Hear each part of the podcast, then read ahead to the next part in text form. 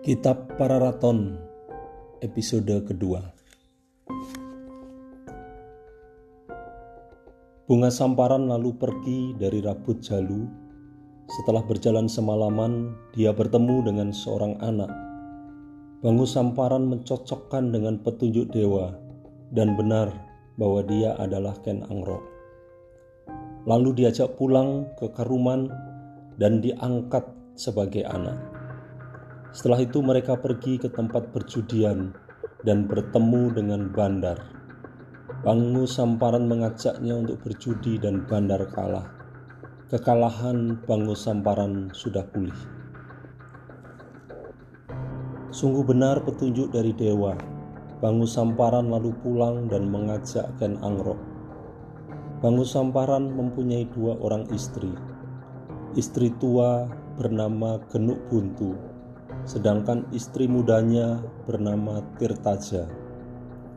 Anaknya bernama Panji Bawu. Kedua Panji Kuncang, adiknya Panji Kunal, dan Panji Kenengkung. Anak bungsunya seorang perempuan bernama Cucu Puranti.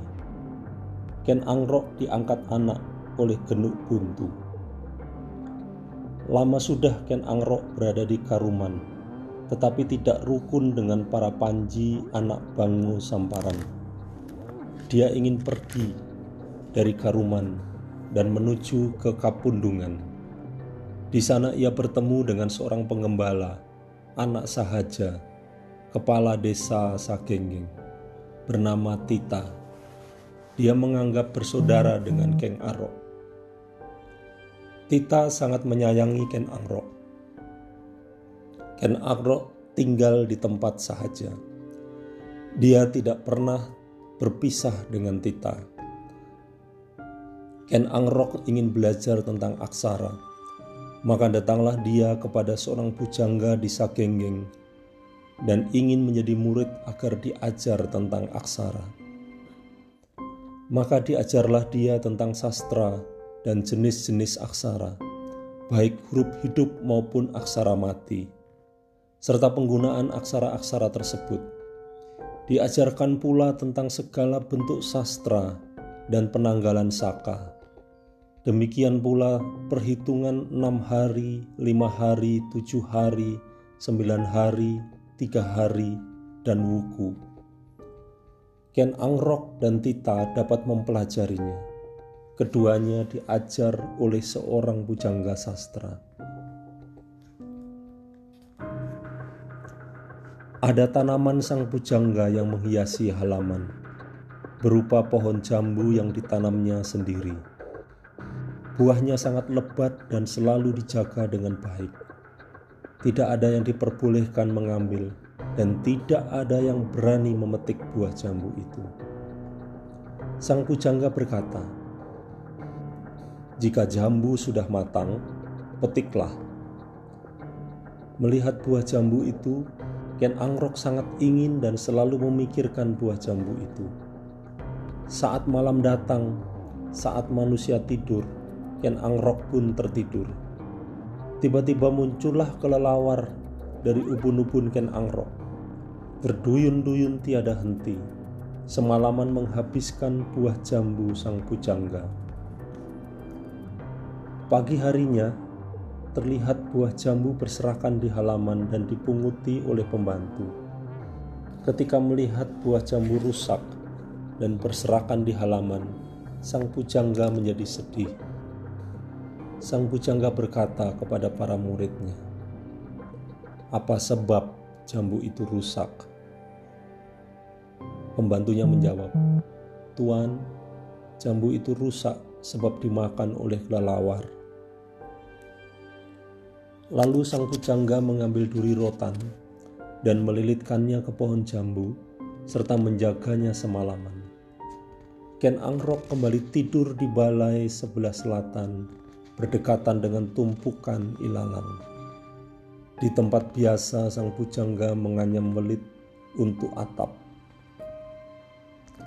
Dalam pandangannya, sang pujangga melihat kelelawar berjumlah banyak muncul berduyun-duyun dari ubun-ubun Ken Angrok. kelelawar-kelelawar itu memakan buah jambu sang pujangga. Bingung hati sang pujangga sebab kewalahan mengusir kelelawar yang memakan buah jambunya. Ken Angrok diusir sang pujangga pada saat tengah malam. Ken Angrok terkejut, terbangun dengan terheran-heran. Ia lalu keluar dan tidur di tempat ilalang yang di luar. Sang pujangga melihat keluar. Pada saat itu, terlihatlah ada sesuatu yang menyala di tengah ilalang. Sang pujangga terkejut, mengira terjadi kebakaran. Setelah memeriksa yang menyala, ternyata Keng Angroklah yang menyala. Dibangunkanlah ia dan diajak tidur di dalam rumah. Ken Angrok mengikuti dan tidur di dalam rumah lagi. Keesokan harinya, Ken Angrok disuruh sang pujangga mengambil buah jambu. Ken Angrok senang hatinya. Dia berkata, Aku berharap dapat menjadi orang sehingga dapat membalas hutang budi kepada sang pujangga. Ken Angrok telah dewasa dan mengembala bersama Tita. Ia membangun desa di sebelah timur Saganggeng, daerah Sanja, yang dijadikan tempat untuk menghadang orang yang lewat bersama Tita temannya. Ada seorang yang sedang menyadap aren di hutan mundung. Anak perempuannya yang cantik ikut ke hutan. Ken Angrok mendatangi gadis itu, dipegang dan diperkosanya di hutan. Hutan itu bernama Adiyuga. Ken Angrok semakin meresahkan. Akhirnya dia juga memperkosa orang-orang yang lewat. Berita tentang kerusuhan yang dilakukan Ken Angrok sampai di kerajaan Daha. Maka Ken Angrok akan dilenyapkan dari Tumapel oleh sang aku yang bernama Tunggul Ametung. Ken Angrok pergi dari Sagenggeng mengungsi ke Rabut Garontol. Semoga tenggelam oleh air yang akan melarutkannya. Kutuk Ken Angrok. Semoga air keluar dari yang tidak ada, sehingga menjadi tahun yang tanpa kesulitan di Jawa. Demikian kata Ken Angrok.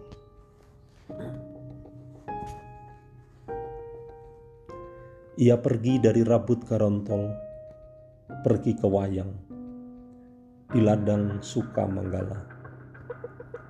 Tersebutlah seorang pemikat burung pipit.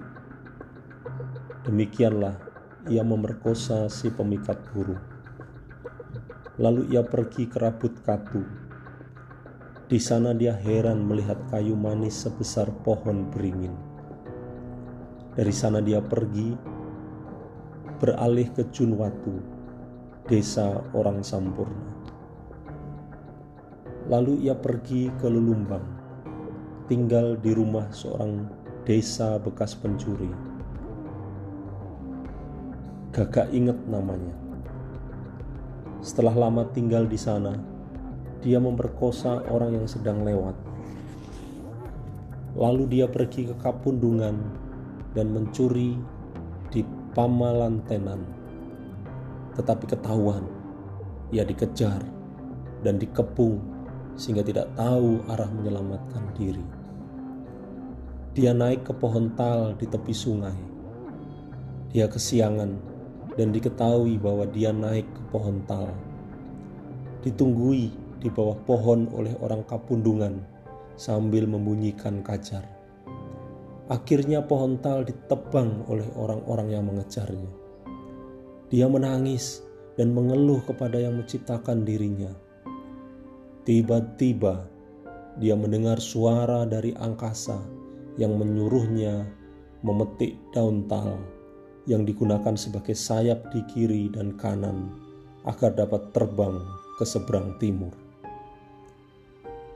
Akankah dia mati?